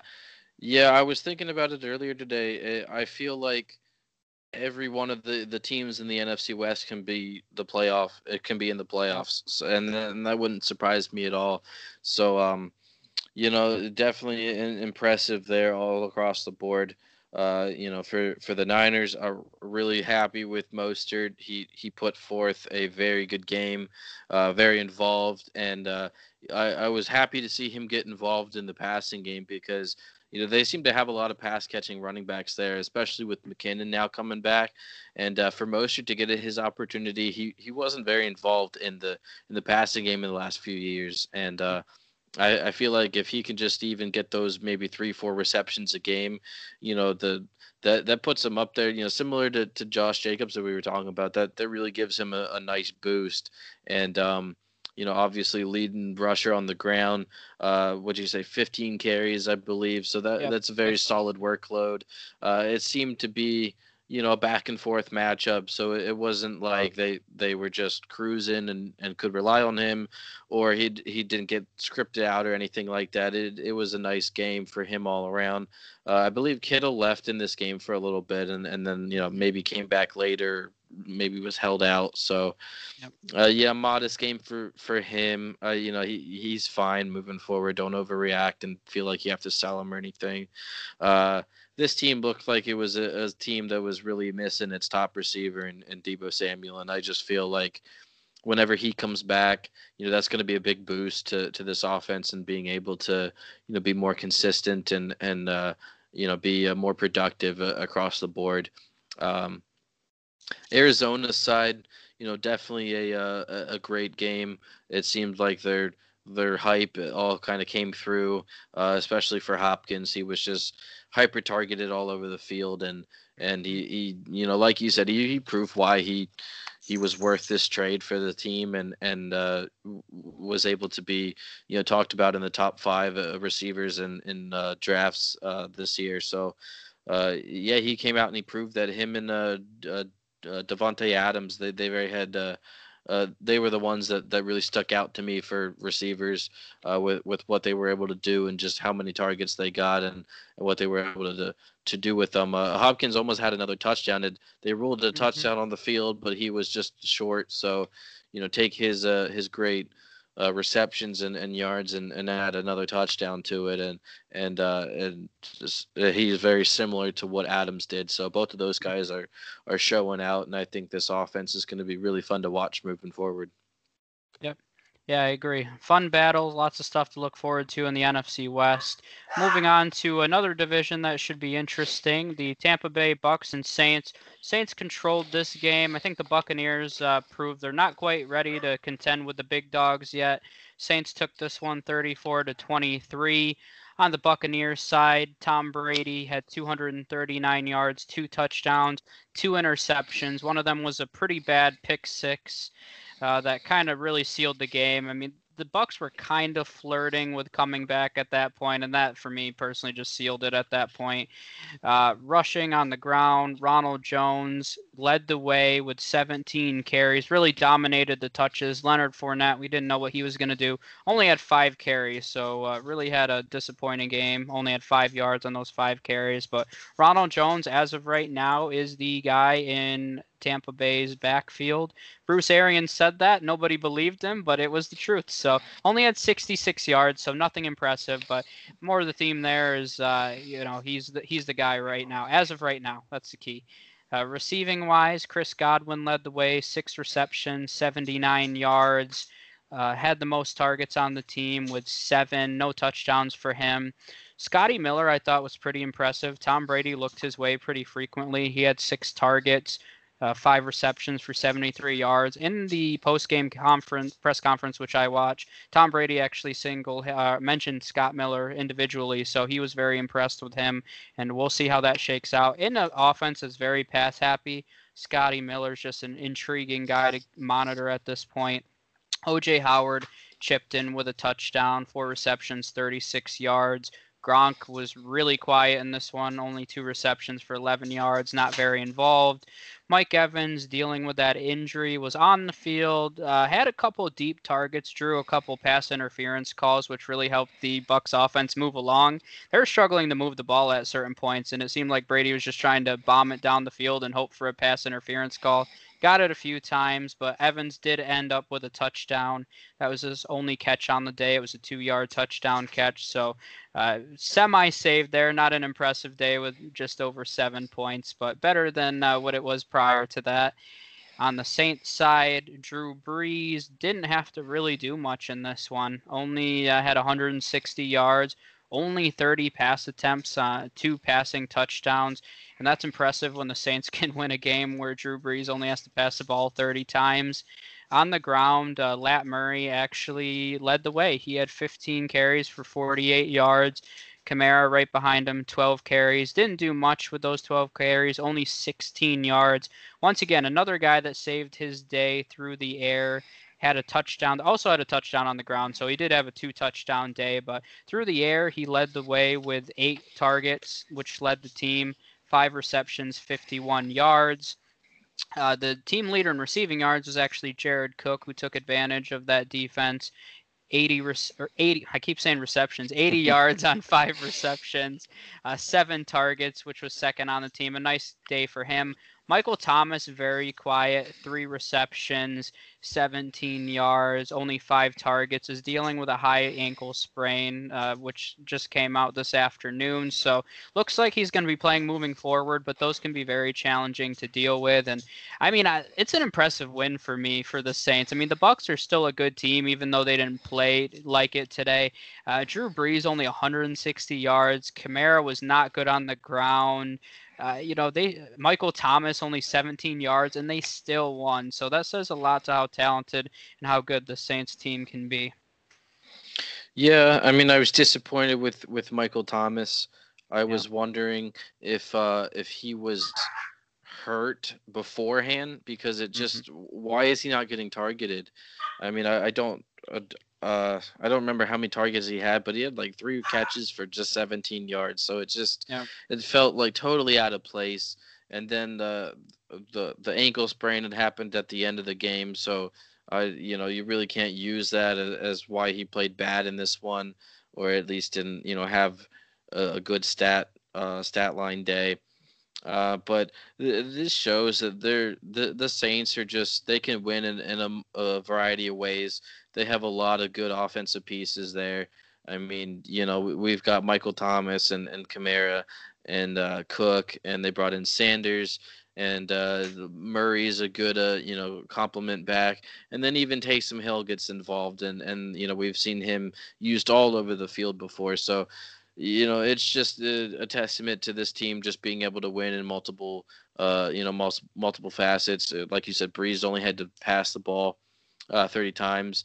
Uh, on the other side, uh, I don't. I got a lot of things to say about this Bucks team, and uh, I'm, I'll start. I'm disappointed with Evans.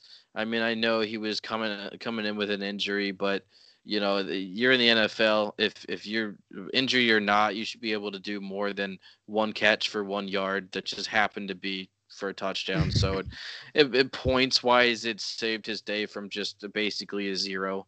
And um, you know, I I'm not as impressed with drawing pass interference calls for my fantasy team because that doesn't get me no. points. But uh, beyond that, uh, Tom Brady, it's you know uh, I thought they brought this guy in to not make these mistakes, mm. and uh, and Arians did too because he was very critical of, of Brady right after the game. He blamed Brady for, for both interceptions outright. He oh. said that that Mike Evans read the the coverage right and that Brady uh, read it wrong and threw it to the wrong spot, which was you know he expected uh, Evans to go deeper down the field, and Evans cut the route off shorter because of the, the type of coverage that he saw. And so Arians straight up blamed Brady for that one. And then on the, the the second one, he blamed Brady again for just making a bad decision and a yep. bad throw. And uh, so that was pretty uh, pretty telling to me. And uh, I, I believe I did hear this morning that he kind of retracted those comments and he and he was like, you know, maybe making some excuses to kind of go back and apologize for that. But I mean, the Arians has always been one to call it like he sees it. Like he, oh, yeah. he tried to tell us with the what he was going to do on the running game, and we just didn't want to believe him.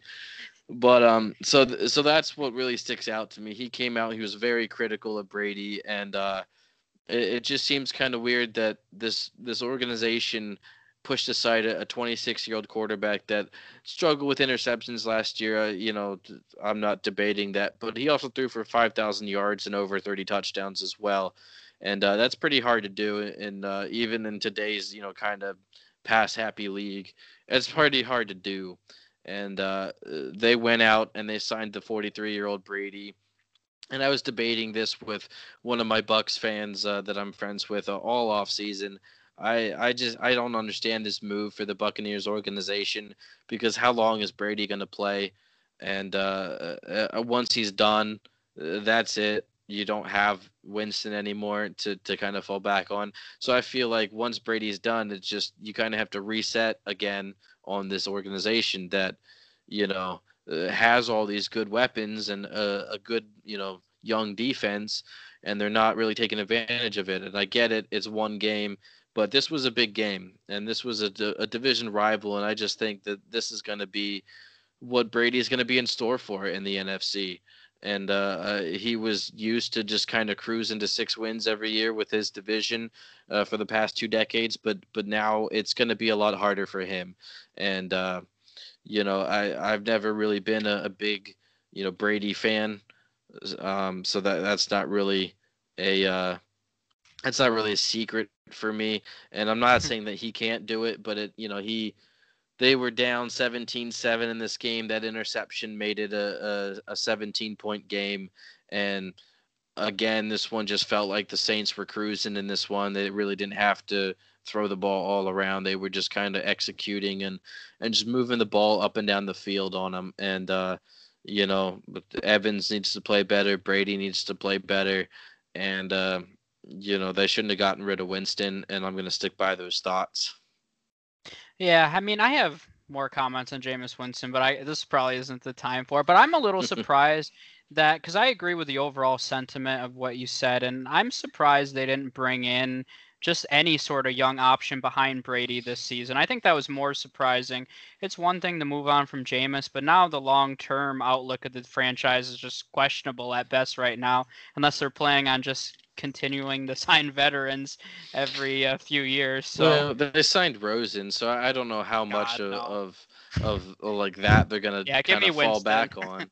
but yeah, I just uh, like I said, I, I know Winston threw for 30 interceptions and whatnot, but it just he's still developing. He's a very young quarterback in the league, and I just for me to to get rid of the 26 year old quarterback and go with the 43 year old one in hopes that he can kind of cut down the the mistakes and the turnovers for your team and put you in a playoff position. I just think it it, it was too brass just because they, they got kind of caught up in the name of Tom Brady the to to really make sense of that kind of move. And like I said, it's just going to set them back. Even if they make the playoffs, which um, know, spoiler alert, I said I think the, the NFC West could have all the teams going in there. I don't think the Bucs are making the playoffs, and uh, you know I'll stick by that uh, as long as I can. But uh, to me, I just I they're they're in a tougher division. Brady's 43 mm-hmm. years old. He seems to have better weapons uh, than than what he's had maybe since you know back in 07 when he had Moss and and Welker and and those guys, but uh, here he is again throwing to the underneath, you know, white slot receiver. So it just it's this is a. You love Scotty it, Miller. exactly, it's the Julian Edelman type of thing all over again. Here they give him the big body receiver and and uh, Mike Evans, and they give him a, a, a you know up and coming elite receiver in Chris Godwin, and he chooses to go for the you know the, the puny little slot guy. So you know what what more c- can Brady ask for? Uh, he, he gets his tight end back and hardly throws to him. So uh, I just have a lot of question marks for this offense and this team in general, uh, mainly focused on Brady moving forward. As of right now, Tom Brady is on pace to throw more interceptions than Jameis Winston. I know. So I'm so happy with it. but uh, let's move on to the last game here, which was the Sunday night game last night the Cowboys and Rams. Pretty close contest the entire way out, back and forth here. Rams ended up taking it 20 to 17. Cowboys kind of shot themselves in the foot at the end of the day, uh, even though there was a pretty bad call. Even as a Rams fan, it was a bad call at the end of the game there. But the Cowboys still shot themselves in the foot by uh, not kicking a field goal in the red zone, which would have tied the game at that point. But let's go through the box score here on the Cowboys side of things. Dak threw for 266 yards and a touchdown. Just a solid game for him. Zeke uh, really was the fantasy star for the Cowboys. 22 carries, 96 yards, and a touchdown. Also contributed 31 yards through the air and another touchdown. So, a nice two touchdown game for Zeke to open up the season. Uh, receiving wise, Amari Cooper led the way with 14 targets, 10 receptions, and 81 yards. Dak was definitely looking his way pretty frequently in this one. CeeDee Lamb was actually second, five receptions on six targets and 59 yards, uh, which I think is a pretty promising start for him. Uh, I'll be interested to see how they continue to use him in the offense moving forward. I mean, he's a guy that moves all over the field. He's not just a slot guy, so he was really moving all over, and I think that's promising for him moving forward. On the Rams side of the ball, Jared Goff didn't really have a nice fantasy day if you had to play him in a 2 QB league. 275 yards, no touchdowns, one pick.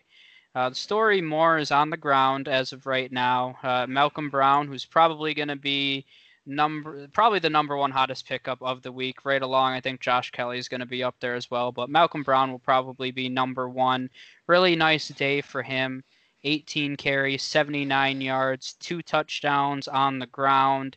Uh, more surprising for me personally was he was actually involved in the passing game. He uh, had three receptions for 31 yards and four targets, and Cam Akers only had one target. So uh, I was a little surprised by Malcolm Brown's passing game usage, which I think is really uh, promising for his fantasy outlook. So, I mean, he had over 100 total yards, two touchdowns as a Rams fan, I really liked uh, how he was running last night. He was hitting the holes hard, and uh, Cam Akers I think has a lot of work to do. He did still have 14 carries though. Cam Akers, that is, didn't do a lot with them, only 39 yards. So he's definitely going to be involved in this offense, and he's just got to be uh, more effective with those carries because the Rams' offensive line was actually opening up holes for once last night, and uh, really this one was on Cam Akers. Uh, receiving wise, Robert Woods led the way, had eight targets, six receptions, and 105 yards. Jared Goff looking his way pretty frequently. They ran a lot of bootlegs specifically for Robert Woods, very involved overall. Tyler Higbee was second, had four targets, three receptions, and 40 yards. Uh, Gerald Everett did go down. We'll see if how serious it is, but we saw how Tyler Higbee was last season when Gerald Everett went down. So Higbee definitely is going to be a guy that you can uh, probably plug in your lineup moving forward if uh, Everett's to miss more time. Cooper Kupp had a pretty quiet game overall. Had a few third down conversions, but uh, not a great fantasy day. Four receptions, 40 yards, nothing special there. So I'll uh, kick it over to you. I, I'm pretty excited about this one, but what do you have? What notes you have? I'm interested um, to see um, your thoughts on Malcolm Brown because I've seen many opinions today on him. Well, uh, I should have stuck to my opinion uh, a little harder because uh, I'll take the mini victory lap on Malcolm Brown. I just this was a this is one of those situations that I really wanted the preseason to kind of see because I didn't expect the them to bring in a, a rookie running back and uh, just focus on him right out the gate. It, it takes a lot to start in this league, and it takes a lot of hard work. There's only a, a few teams that kind of, or a few players that kind of, you know, get drafted and then come out right away and and are, are uh, kind of penciled or locked in as a starter. But you know, so I was kind of high a little bit on, on Malcolm Brown, just kind of wondering, you know, I don't think this is going to be DJ Henderson. He didn't really show much, and I don't think it's going to be a rookie that that is going to come out and flash right away. And uh, and I was kind of right. So uh, th- this system is what produces a really good running back. So whoever is going to be the top running back for this system uh, is going to be very valuable. And uh, right now, it's going to be Malcolm Brown. Uh, I think a lot of people are still expecting uh, Akers to kind of take over at some point, and if that happens, then I think he'll be very, uh, very valuable. But for right now, I mean, I, I, believe he got like over 20 carries and almost 100 yards, so he got like the Josh Jacobs workload and um, involved in the receiving game. Got two touchdowns, so it's just for for a Rams running back to come out, this is what you wanted. Although people wanted it from Cam Akers, but I mean, this is what the uh, McVay running back system is going to give you, and that's why I think it's so valuable. And and I really like Malcolm Brown going forward. Uh, and and like I said, I'm kind of kicking myself that I didn't really stick to that opinion and and really pick up some more shares of him.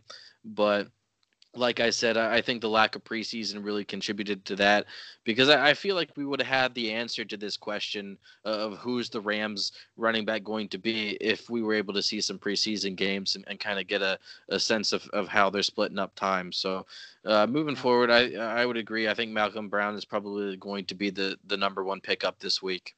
Yep. Yeah, and I think with good reason too. I mean, the reality is, and I said this to a few people today, is if he continues to produce like he did last night, why are you going to stop giving him the ball? Exactly. I mean, that's the reality of it, you know. And mm-hmm. as much as they took Cam Akers, and I mean, I don't know how many people watched the whole game through, but I really was not impressed with Cam Akers. He does my number one pet peeve for a running back. He dances in the hole. It's like the Rams were opening up wide open lanes, and he's like juking. You're like, the only person you're juking is yourself.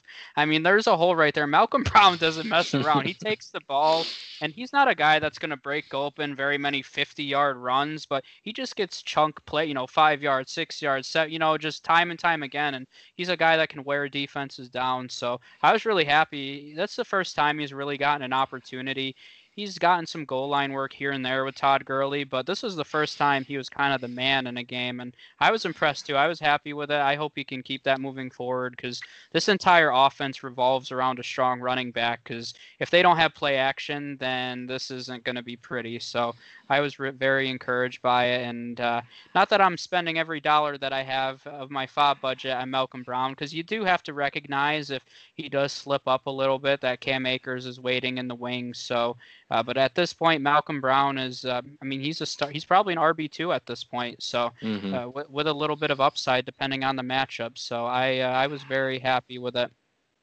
Uh, any other notes that you want to make on this game or? Uh, this game, uh, I was good. I was happy with uh, Robert Woods. I feel like he's the one in this offense, and uh, you know, the going back to the running back situation. I, I statted this team out in like July, and uh, I was really excited for both Woods and and Kupp just because I feel like they're going to be heavily involved, especially off of play action. And then I, I was kind of like, what do you what do I do for the running back situation? How do you how do we divvy this up? And and I think for the most part, it's going to be one guy. And this is going to be Malcolm Brown for, for the time being that it, that is going to get the, the majority of the work there and um, so that's just going to be a benefit to him if they can keep that going and keep the play action going. I think this is a really good offense, and uh, you know, Goff is a safe start uh, seemingly every week. I mean, it, he kind of didn't pay off this week. He he didn't reach the end zone, but uh, at the same time, it's he's going to be efficient uh, with with Kupp and, and with Woods, and you know we'll we'll see how the tight end situation plays out with with Everett uh, uh, possibly missing time. On the Cowboys side, it, the offense goes through Zeke. I mean, you know that's no surprise, uh, but it's it's just kind of a, a reconfirmation with that. Even though they added uh, CeeDee Lamb and they have a really good wide receiver corps, this offense goes through Zeke, and and I'm, I'm happy to kind of see that because of them uh, uh, losing Jason Garrett. I know Jason Garrett has kind of been tied at the hip uh, to Zeke and, and, really featured him in in his offenses, and so that was a little bit of my concern coming in if, if he was going to retain the same workload, and it, he seems to have done so. Uh, Dak, you need him to play better. You drafted him to be a top uh, quarterback, and and although he, he didn't kill you in this game, you you just want him to be better. I mean, I think I saw the stat he was he was one for seven on third downs or something like that. Uh, he he was just not efficient when you needed him to be efficient, and um, I mean, you. Uh, I was telling you guys about this in the chat during the game. I, I don't agree with that fourth and three call at all. Uh, at, at, that point in the game, there was about six or seven minutes left, maybe a little bit more, and um, you needed to tie up the game in that in that point. So uh, dumb. there, there's no re- maybe if you were behind by four, I can get behind that because you don't know mm. how many chances you're going to get left, and the field goal kind of does you nothing. But to tie up the game, I mean that changed the outcome of the game because now the the Rams uh, took over at that spot and you know, I was telling you they're they're just going to continue the system that they did all game and and run the ball down, and they were very efficient with it. They put together a, a five minute drive. They kind of stalled around midfield, but uh, they did their job. They they chewed five minutes off the clock, and they punted the the uh, Cowboys back down deep. And at that point in the game, it just it, that was killer for them. The the Cowboys needed to take the field goal, and, and I know a lot of you know advanced metrics people are going to talk about. It's it's more easier to go for the fourth down, and you're going to get it more more often than not. But you got to understand the situation of the game when you, when you're behind by three in the fourth quarter, you kick that field goal. I mean, because that was the difference in the game. Uh, they they came down. The call was iffy. It, it felt like he he pushed out it seemed uh, the replays definitely showed me that that Ramsey kind of embellished it a little bit, and, and, that's a little bit of my knock on Ramsey. He makes some great plays. He made that great play on uh, on Cooper that I think it was, and then a couple times, you know, running up for some tackles. But uh, Ramsey kind of uh, kind of plays that, you know, that that little bit of the you know kind of LeBron, I guess that that he kind of gets that reputation for for taking the falls sometimes, and um, so that's that's what that call was to me. I, I feel like he he did he definitely did good job acting on it. I think watching in slow motion, uh, you probably don't throw the flag there, but uh, r- real time it, it kind of looked like he was pushed. So you know, credit to Ramsey, he sold it. Uh, he he sold it pretty well. Uh, there was the it is kind of you know karma, I guess you can say, because on a Goff interception he got he got hit in the face as he was throwing the ball that, that didn't draw a flag. So, you know, I, I think the Cowboys deserve to lose that game with that play call Be, because the play call itself, I mean, even if you get past the part that you're going to go for it on fourth down, run a route that's going to get you the first down. Why don't you? Uh, I mean, Dak throws it underneath to, to CeeDee Lamb, who's two yards down the field on, fourth and three. You know you're going to have tight coverage if you're gonna try to just ignore all logic and, and go for it, at least make sure you're beyond the first down marker before you throw the ball, or you know, uh, for for Lamb, take that two two extra steps and then you're there. So I don't agree with the call. I think that call lost them the game, and uh, uh, so so moving forward, uh, I I feel like you know the Cowboys were in this game. I feel like they, they did get outplayed a, a little bit from time to time. Uh, so so I don't expect them to just kind of go away, but they missed an opportunity to win this game or, or at least to tie it up and and I mm-hmm. think you know maybe the result would have been different if, if they put themselves in, in that position, but uh, they chose not to.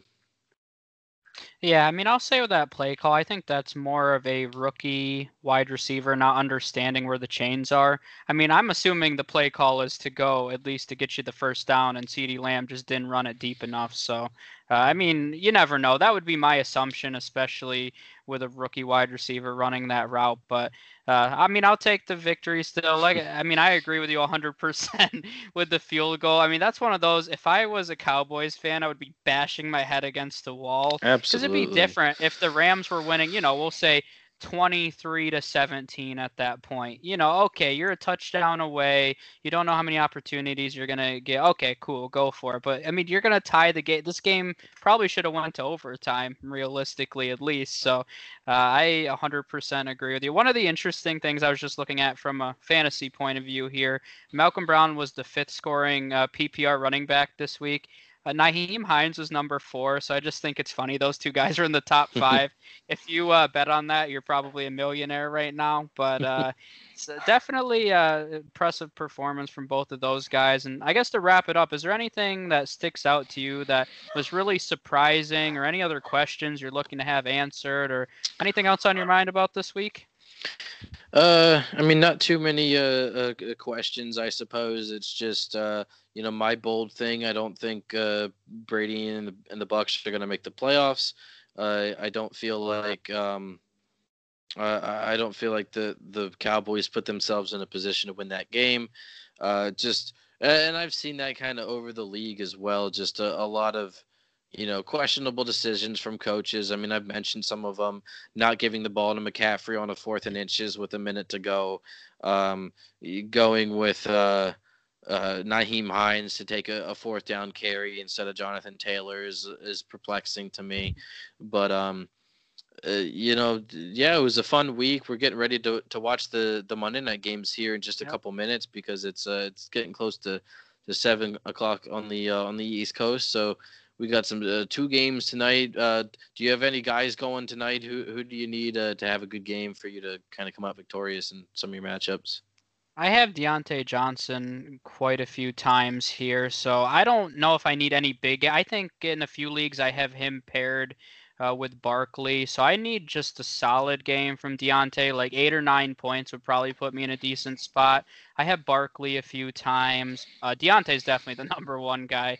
Uh, later in the night, I have Derrick Henry. Um, that's really the only uh, Noah Fant I have a few times, but really, yeah, Diontae Johnson's a big one for me personally, and uh, yeah, I'm looking for. I mean, I love Monday night doubleheader, so I mean, I'm personally excited for. I'm not as much of a night owl as you, but I'll become one for hmm. football. I mean, that's a reality for me. So I'm looking forward to it, and uh, I'm excited for tomorrow too. We're gonna have our waiver episode coming out, which I'll plug that quickly.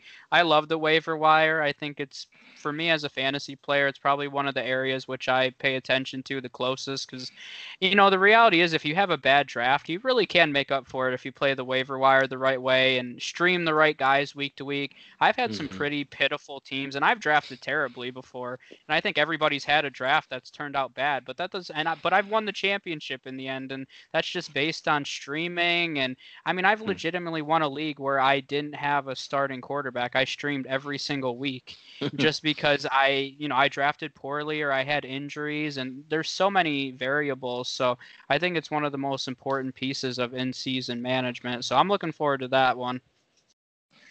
Cool. Yeah, I mean, uh, some good games on tonight. Obviously, uh, my Steelers are, are coming up here in a little bit, so I'm hoping, you know, they can pull out a, a, a win here.